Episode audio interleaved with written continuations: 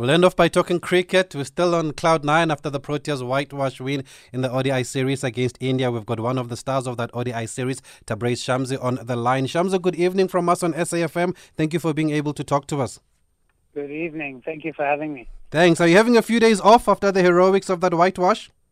Yeah, normally we don't get the chance. Um, you know, obviously the, the schedules are so packed. Um, mm. But luckily for me, um, I've got a few days off. Um, but I believe our test team will be off to New Zealand soon.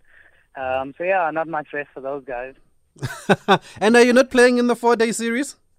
Uh, unfortunately not. I'm getting a week off, and then okay. obviously we've got the T20 um, uh, competition starting again. So yeah, I'll be in action for the title soon. Okay, great. And just back to that whitewash over India as a player, what impressed you the most with the team's performances in this three in this series?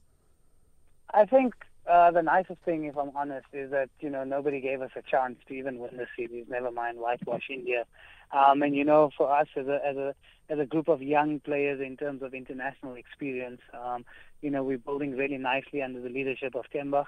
Um, and you know it's nice to see that um, you know all the work that we've been putting in behind the scenes um, that's really helping. And um, on that note, I mean, a lot has been said about the leadership qualities of Temba. How is his leadership style? How do you describe playing under him?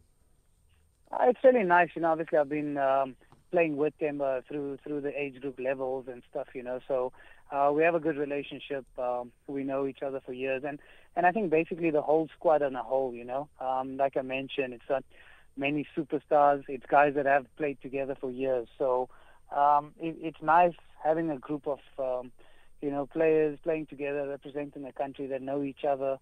Um, you know, over the years, um, we understand each other's games. Um, we understand what type of people we are, and obviously with Temba being um, you know at, at the top of everything, um, it does help. You know, he's quite relaxed, um, and he gives us our freedom. Um, and obviously, you know, he's got a good cricketing brain as well. Also helps that he backs the spinners. All three of you, if you add eight in there. What a time to be alive, Shamsi, where we can have three spinners playing at the same time. Yeah, definitely. I mean, uh, you know, maybe we had things wrong all along, you know, looking at fast bowlers. maybe we should have been playing three spinners all these years. Um, but yeah, it's nice, you know, obviously um, this new Proteas team that we have, um, you know, with Temba and, and Mark Boucher, we don't really follow the mold or, or, you know, the way things are supposed to be. Um, we just get to the ground and see what the conditions are saying, and we go, um, you know, with our gut feel. And I think that's the reason why this team is is doing quite well over, you know, the past couple of years. And for you, what was the plan in, in bowling to the Indians? Because we know how good they are with spin, and everybody was talking about how the conditions in Paarl especially will suit the Indians. Yeah, definitely. I mean, for me personally, I believe the Indian players are probably um, the best players off spin around the world, and it was always going to be challenging.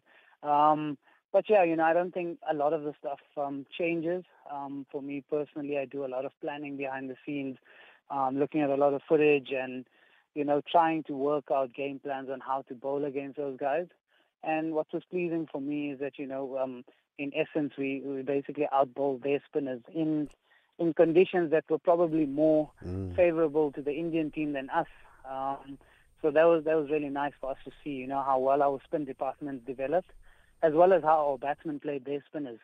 You know, the last time they were in India, um, I mean, they came to South Africa with their spinners. They they comfortably um, dominated our batsmen, and now, as you can see, our batsmen are the ones that dominated their spinners. And I'm sure you get a lot of confidence then when the spinners are being backed. We even seeing spinners opening the bowling now in the Proteas team.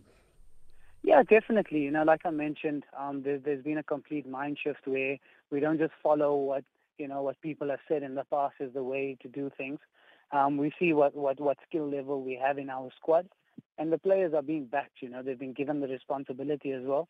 And as a player, when you know that you know uh, my coach and my captain backs me to go and do a job for the country, um, it pumps you up to try and do even better than you think that you want to do. And um, also, um, with your game, are you happy with where you are with your cricket, having been the number one bowler in the in, in T20 cricket? I think Hasaranga has just overtaken you at the moment. Yeah, look, you know, there's obviously room for improvement. No matter where you are in your game, you always want to be better. Um, but I'm comfortable. You know, obviously there was um, this this sort of question mark when uh, Imran Tahir retired. You know, he's obviously yeah. been great for the Proteas. Um, so there was obviously question marks, and not not for me personally, um, but in people's opinions and stuff. So I'm, I'm comfortable. You know, I'm glad that I've been able to show um, what I can do, not just for the Proteas, but on the world stage. Um, but yeah, you know, I'm always looking for things to improve on, and I'm going to continue to do that. And was that a goal for you working towards the number one position? Is it something that you put focus on to get there? Look, to be honest, you know, I've been on the bench for so many years while Emil was playing. I was just happy to actually get some regular game time as a player. Um, you know, I think that's the first thing that you look for. Um, you look to be backed so that you can showcase your skills and, you know, show what you are able to do. Um, so that was number one.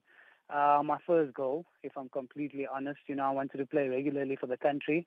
And then secondly, um, I wouldn't go as far as being number one in the world, but I wanted to definitely be known. You know, if people are speaking about the top spinners in the world, I always had a goal to myself that, you know, I want to be in that conversation. When people speak about the best spinners from around the world, I would like my name to be in there. And then once I started climbing the rankings and stuff, you know, that became more of a reality. Um, so yeah, the number one ranking didn't really faze me too much. Obviously, it's a nice thing um, to have, but it's not something that I was obsessive about. You know, rankings go up and down. Um, you know, um, I climbed to number one from number two while I wasn't even playing. Um, and then I went down from number one to number two when I was actually doing well. So, you know, mm. we, we don't know the exact science behind the rankings. So it's not something that, you know, I, I go crazy about but it's nice to know that you know I'm able to showcase what I can do and um, the skill level that I can help the team with.